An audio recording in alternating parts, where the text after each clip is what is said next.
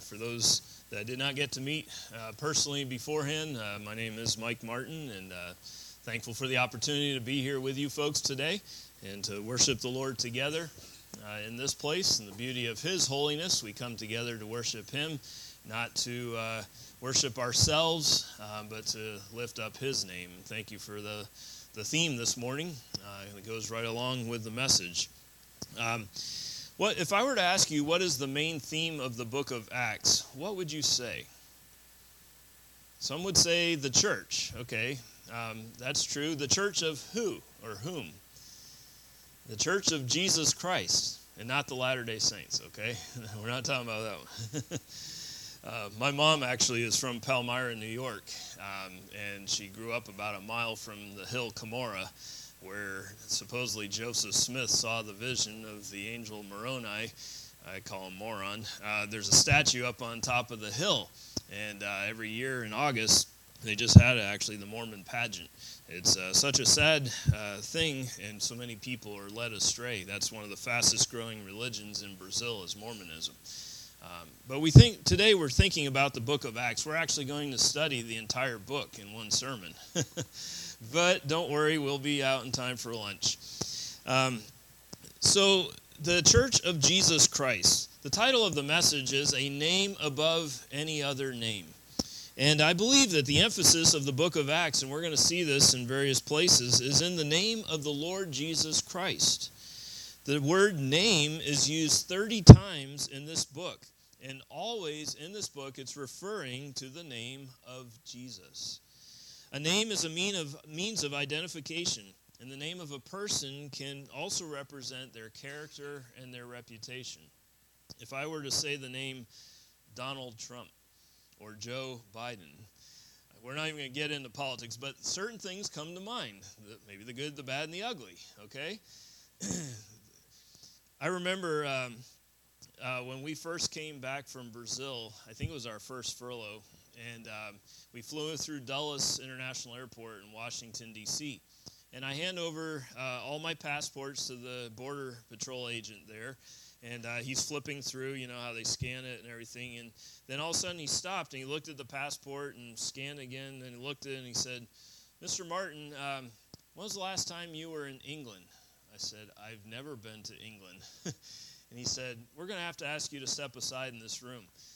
And uh, I said, Well, what about my wife and little kids? Oh, they can go on and get the luggage. Uh, hopefully, you won't be detained too long.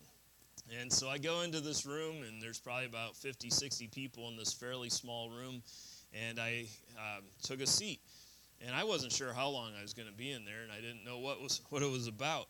But finally, after about 10 or 15 minutes, I heard Martin and most of the people in there were Hispanics, and um, so typically you don't hear that name in Hispanics. And so I assumed he was talking about me. I stood up. There was one police officer at this counter that was sort of overlooking the room, and he handed me back my passport, and he said, "You're free to go." And I said, "Okay, uh, could you give me a little more information what this is about?" And he said, "Well, there's a known Irish terrorist with your same name and information." I'm like, "Oh boy."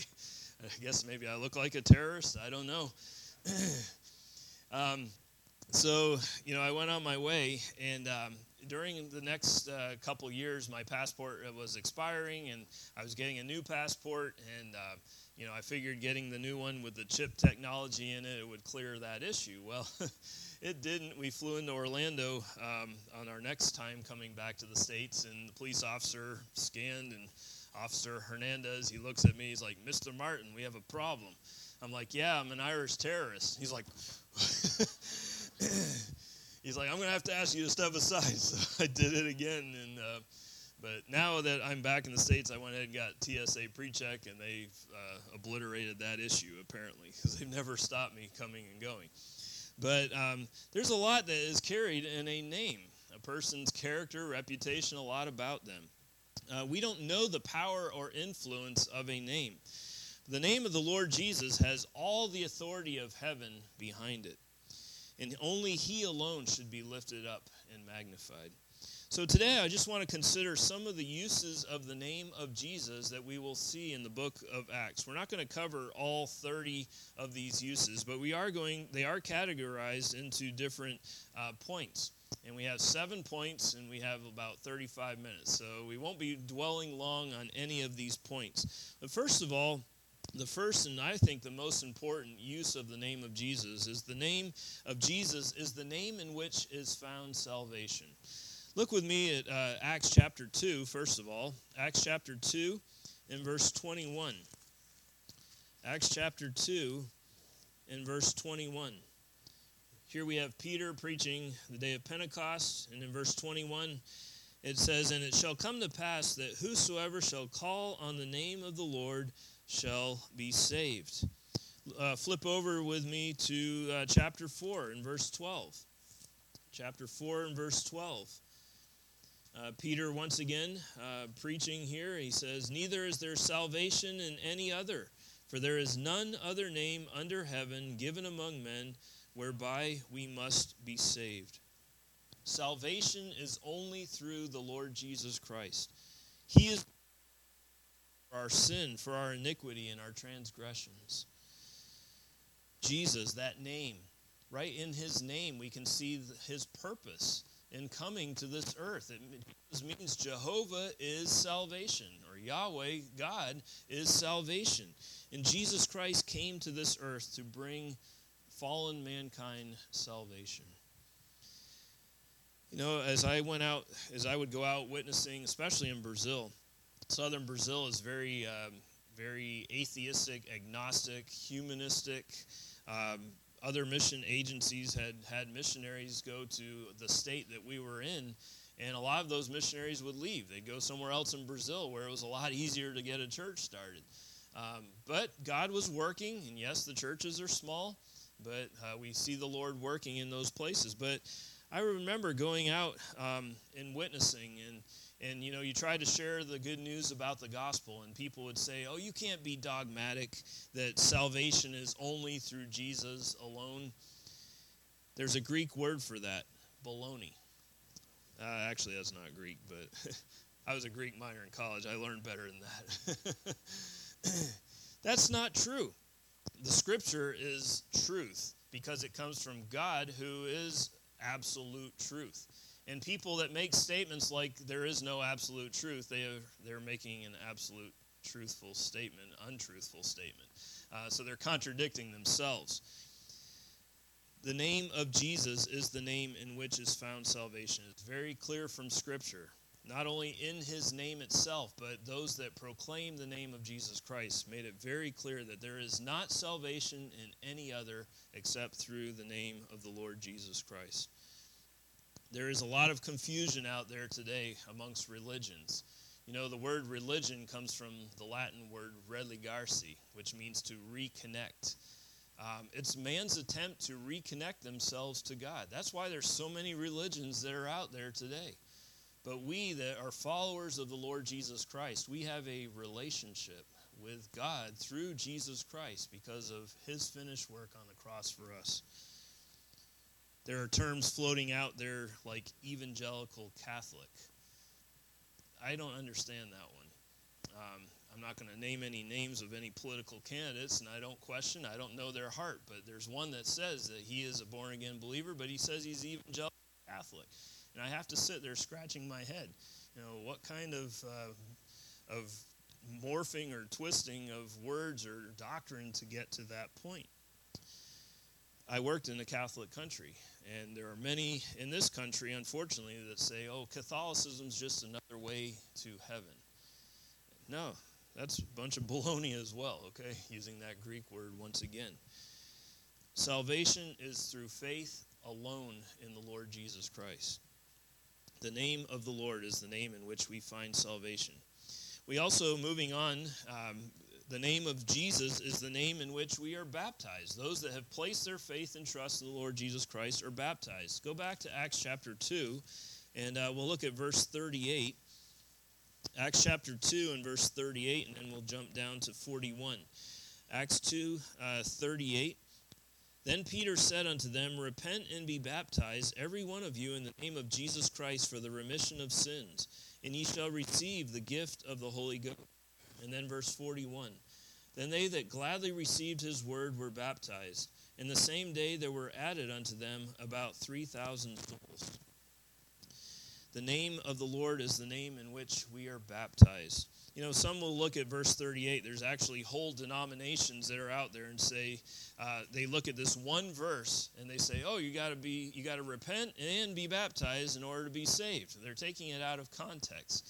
Um, there's many other parts of Scripture that make it very clear that you repent and then after you're saved, you are to be baptized, including this verse. If you look at it in the original Greek structure, it is very clear that you repent in the name of the Lord Jesus Christ for remission of sins and you are baptized. The name of Jesus is the name in which we are baptized. What does baptism mean? Well, this comes from the Greek word baptizo, and that is a legitimate Greek word. It means to immerse or to put completely under. Um, I'm not sure what Paul was thinking as he would describe uh, this technique or this verse or the, this word uh, to um, early first century believers. But I do know from external literature uh, and knowing um, about that era that there's a that other people would use that word for other uh, purposes. Um, for instance, a lady that would be a seamstress, uh, she would take a bolt of cloth. If she wanted to turn that bolt of cloth uh, into a different color, she would fill up a tub or a basin full of dye. Uh, different color. Let's say she wanted to turn it into indigo or blue. She would put that dye into the basin in order to turn that entire bolt of cloth into that color, she would have to put it in there and submerge it in that dye.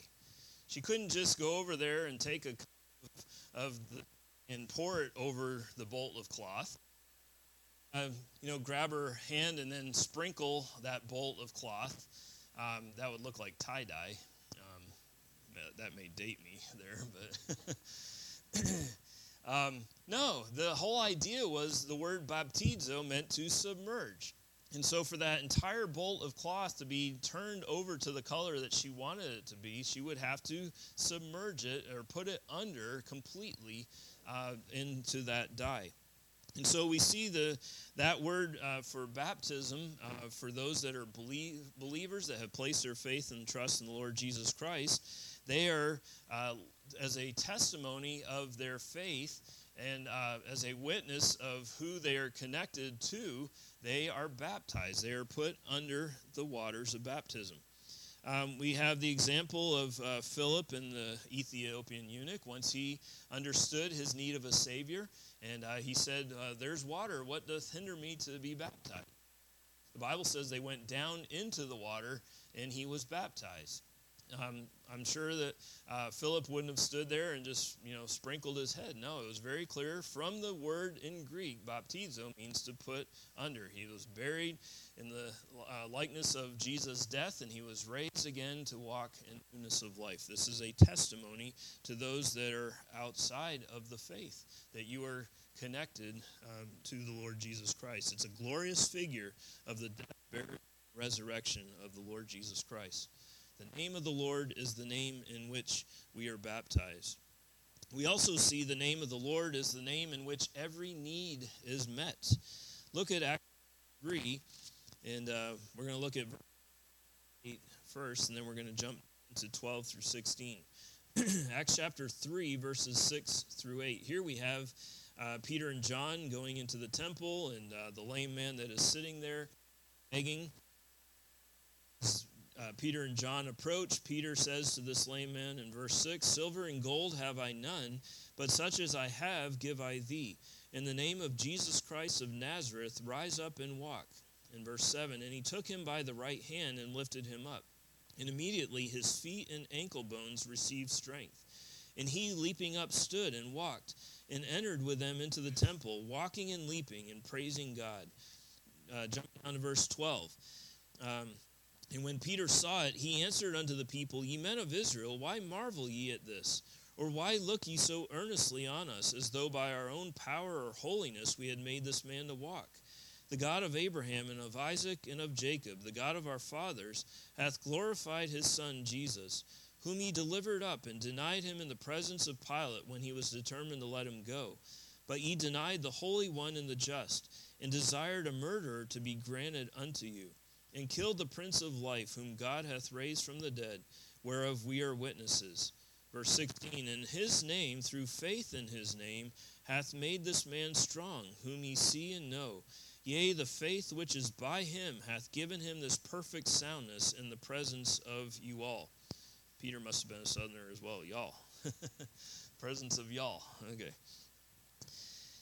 it's very clear here. We see that uh, Peter uh, is talking about this man's faith in the Lord Jesus Christ and that he was made whole, um, spiritually speaking, but also physically speaking. In verse 16, it was faith in his name that uh, provided him salvation, but also that name of Jesus Christ is what made this man strong. When we think about the needs that we have in our lives, we typically uh, will take it to the Lord, or we should be taking uh, our needs to God, our Father. He is a loving Heavenly Father. He wants to hear from us, His children. And when we pray, we close our prayers how? In the name of Jesus, we pray. Thing along those lines. You know, I think so often we just say it almost not even thinking about who in whose name we're praying, in whose name are we bringing these prayers.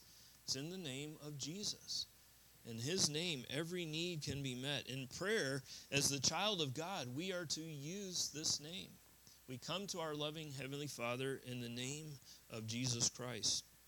In his name, every anxiety and every care is alienated. Maybe it's a need, a spiritual need, um, to be free from our temptations or those things that would uh, hinder us or that Satan would use against us. We need to call on the name of the Lord. Yes, it's the name in which we find salvation. Yes, it's the name in which we are baptized, but it's also the name in which every need is met.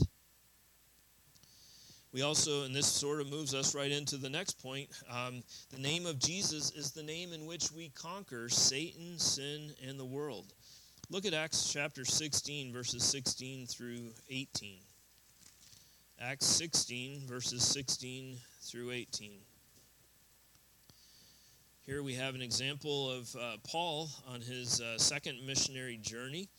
And as they are uh, passing um, into the city of Thyatira, uh, we see, uh, let's go back to verse 14. We'll start there. And a certain woman named Lydia, a seller of purple of the city of Thyatira, which worshiped God, heard us, uh, whose heart the Lord opened, that she attended unto the things which were spoken of Paul. Just uh, curiosity when uh, it said, heard us. Who's the author of the book of Acts? The Holy Spirit. Okay, yeah, trick question. No, uh, who's the human uh, one that penned uh, penned this book? Luke, right? Luke, the physician. He traveled uh, with Paul in this journey.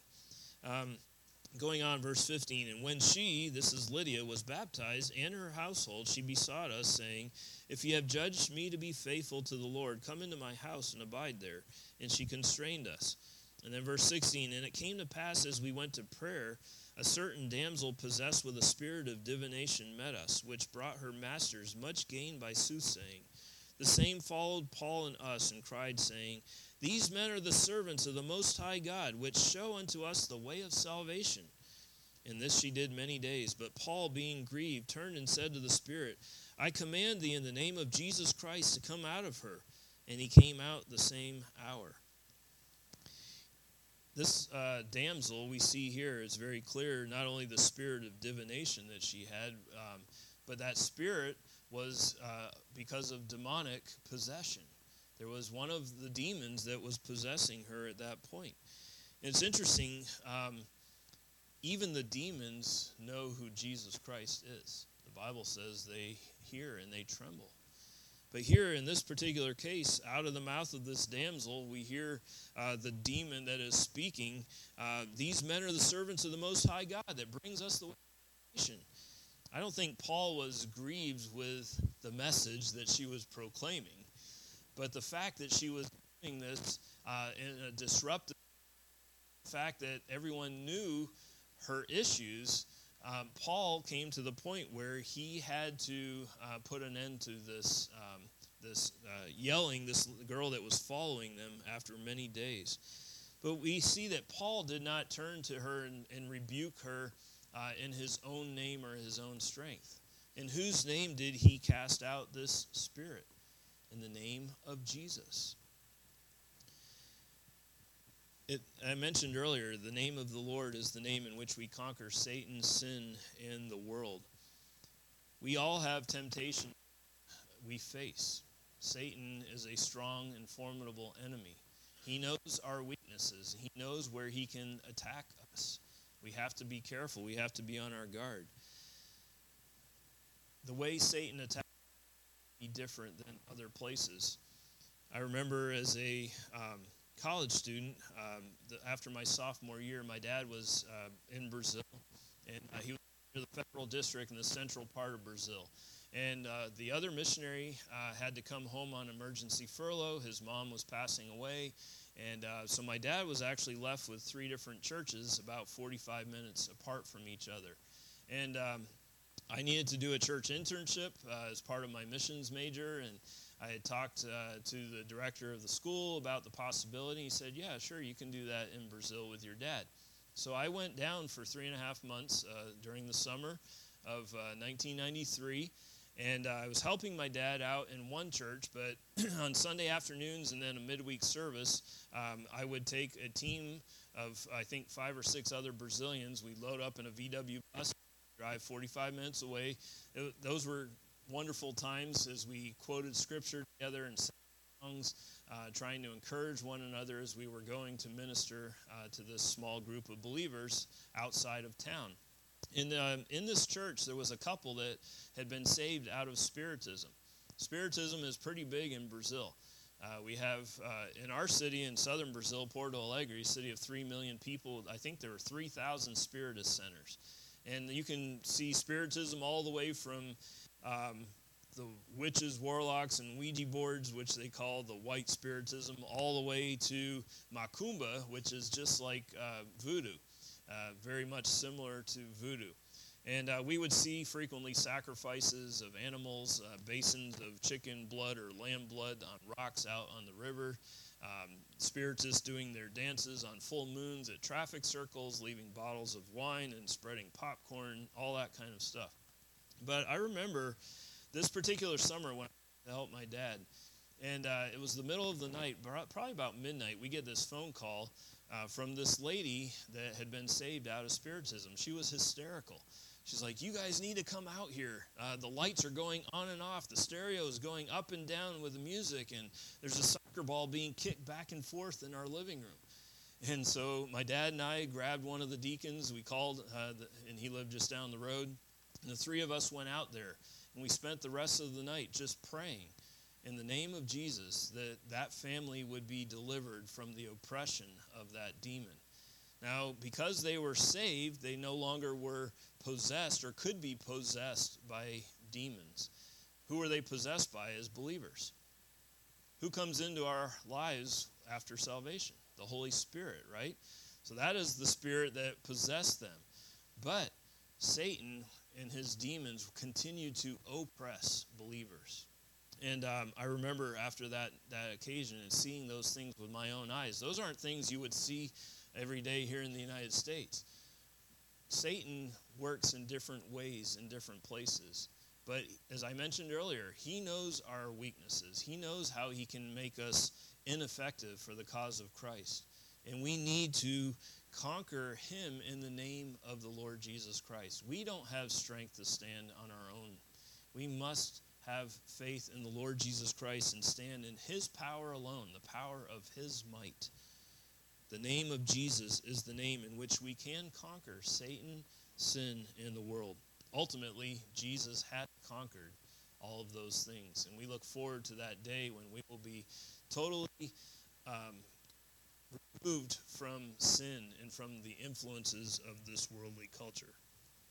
As we move on in the book of Acts, the name of the Lord Jesus is also the name that governs our service. Look at Acts chapter 4, back in Acts chapter 4 and verse 7. We're going to look at several verses. We don't have time to read the whole chapter, but we'll pinpoint uh, some verses as we go through this chapter. um, here we can see the beginning of persecution uh, of those that claim the name of the Lord Jesus Christ. And uh, so the Sanhedrin has gathered uh, together, and uh, Peter, uh, because he was preaching and because of preaching um, Jesus, we will see that they were hauled in. So in verse 7, and when they had asked them in the midst, or had set them in the midst, this is the Sanhedrin setting the apostles in the middle of them, they asked, By what power or by what name have ye done this?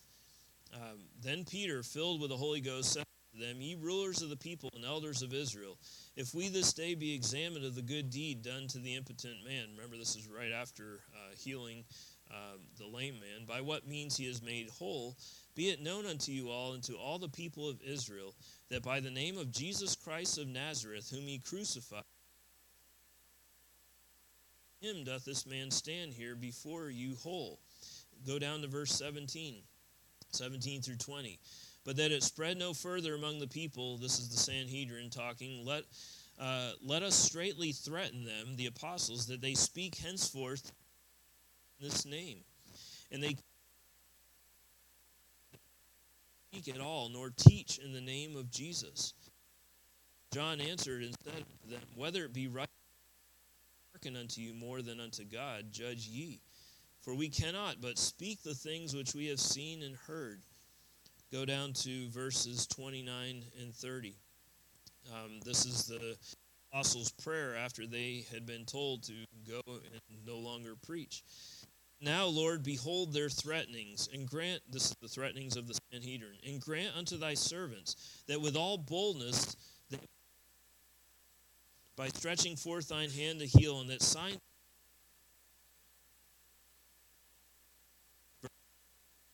with great power gave the apostles witness of the resurrection of the Lord Jesus, and great grace was upon them all. The apostles good that they were there for a purpose, and that was to proclaim the good news people from sin. They understood that they did not belong to themselves, to Him, and they were there to serve Him.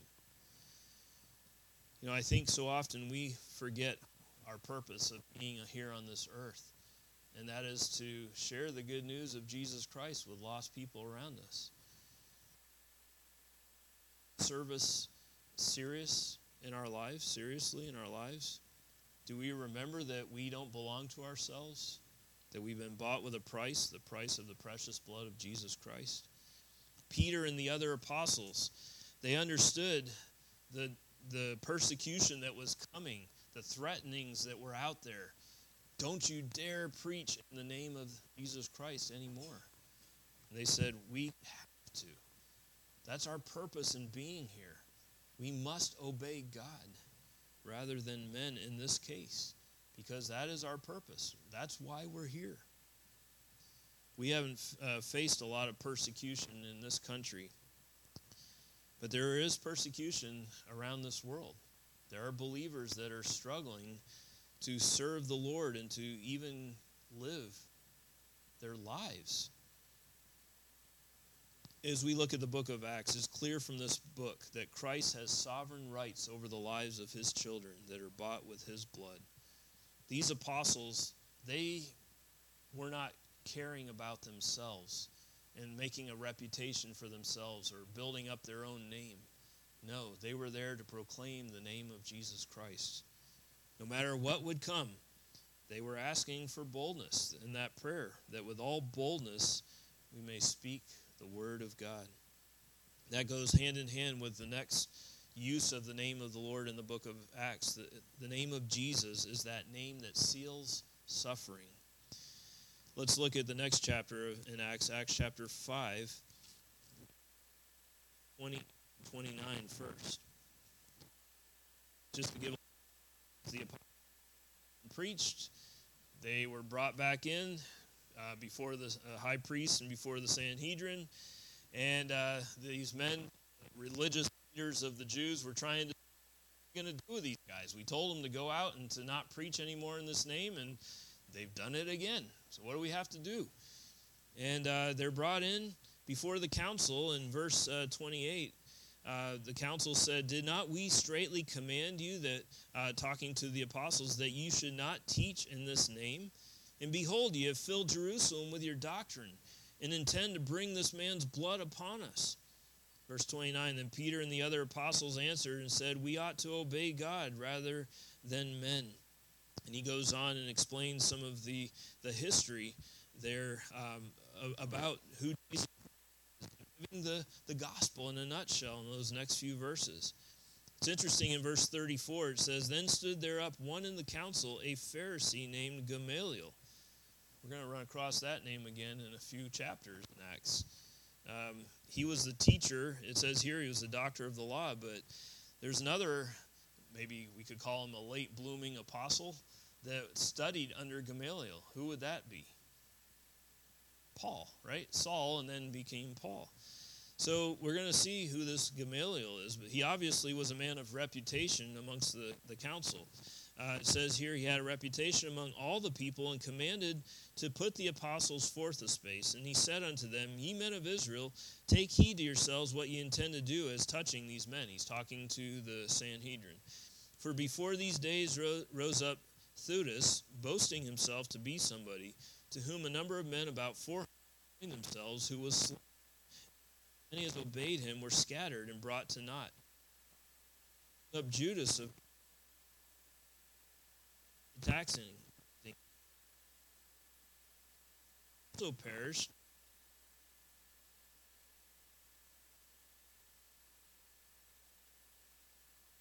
In other words, if it's something just worked up amongst themselves, it'll it'll it'll fizzle out. Verse 39, but if it be of God, ye cannot overthrow it lest happily ye be found even to fight. Interesting. Gamaliel was giving. Be careful about touching these guys because if this is something, if this is a God thing, and we mess with them, we're in trouble. But if it's something about that is just generated or brought uh, about from men, you know, just it'll fizzle out.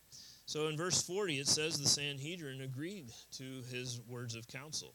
And when they had called the apostles they still got in their punishment. They beat them. The Sanhedrin commanded that they should not speak in the name of Jesus and let them go. Verse 41 They departed from the presence of the council, rejoicing that they were counted worthy to suffer shame for his name. Verse 42 And in every house they ceased not to teach and preach Jesus Christ.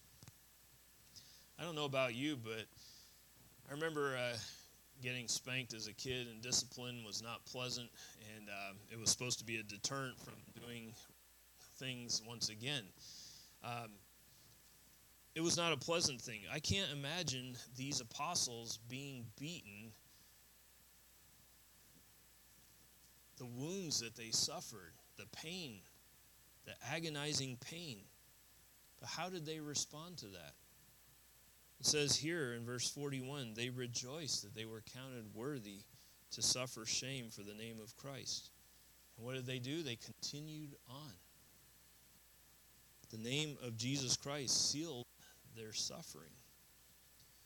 You know, we are going to reign with Christ one day, but we must be willing to suffer for him now.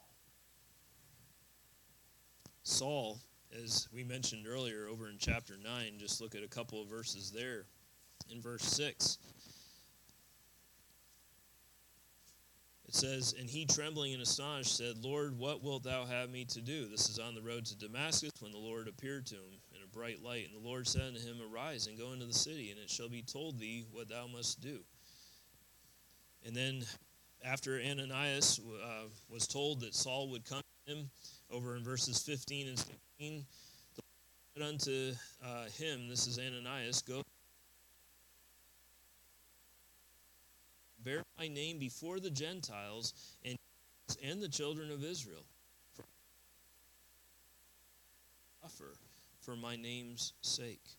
Right from the beginning, time of Saul's conversion, it was made very clear that he was going to suffer for the name of Christ.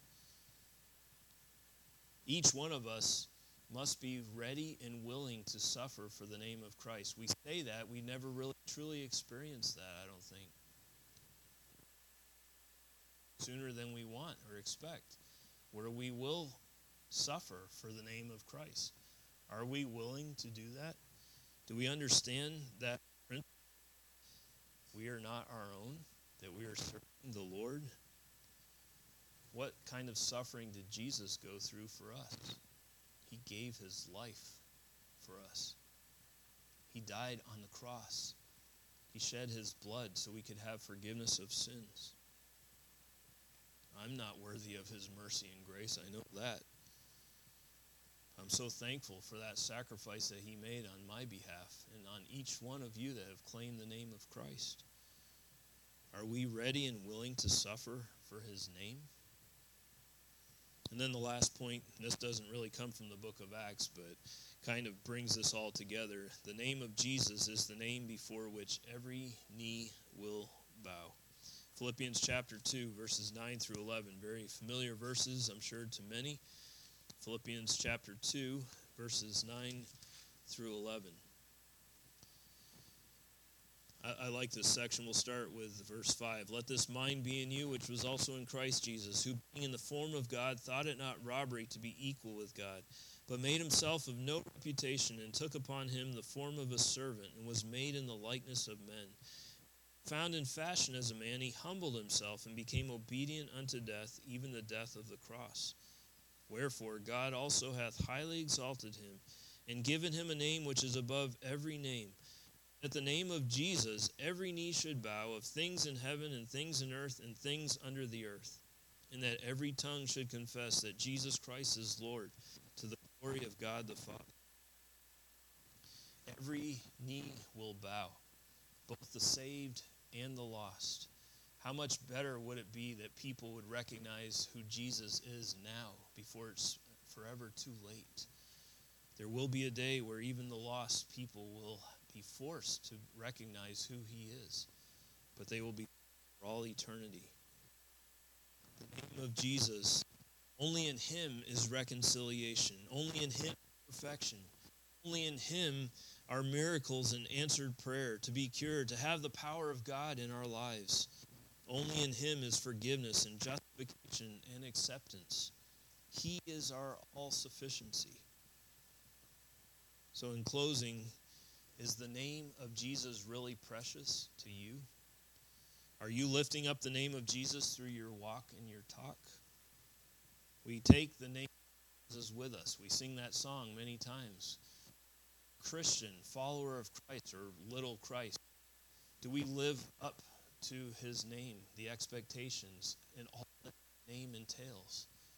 We do not belong to ourselves. We are to take the name see us? Do they notice a difference in our lives?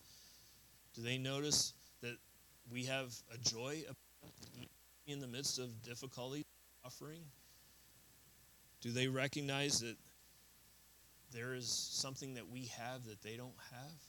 And that is a peace, because peace comes from the Prince of Peace, the Lord Jesus Christ. So as we reflect, not only in the book of Acts, but throughout Scripture, the name of Jesus Christ, the name above all others. Are we taking the name of Jesus with us each day? Do others see Christ in us and not ourselves? May the Lord help us to be faithful to do this until He calls us home. Let's pray. Father, we thank you again for your love for us. We thank you for your word, which is forever settled in heaven, that we can base our lives upon it. We thank you that it is truth. It is absolute truth because it comes from you, Father, who is truth. And Father, we thank you for that great love that you had for your fallen creation, mankind, who has sinned. And because of that sin, there is a barrier between you and man. Yet you loved man so much that you sent your only Son, Jesus Christ, to come to this earth, to die on the cross, to save whoever will call on the name of Christ from their sins. We thank you for that great love, that great sacrifice, and the sacrifice of your Son, Jesus Christ, on the cross, and giving his life, shedding his blood so we could have forgiveness of our sins. You no longer see our unrighteousness, but you see the righteousness of the Lord Jesus Christ in our place. Father, I pray that we would remember to take the name of Jesus with us everywhere we go. There are lost and dying people going to hell each day around us. Father, help us to have a burden for their souls. Help us to share the good news of the gospel. Help us to be living testimonies of what you've done in our own lives. And help us to be faithful to do this until you either come or call us home. And we ask this in Jesus' name.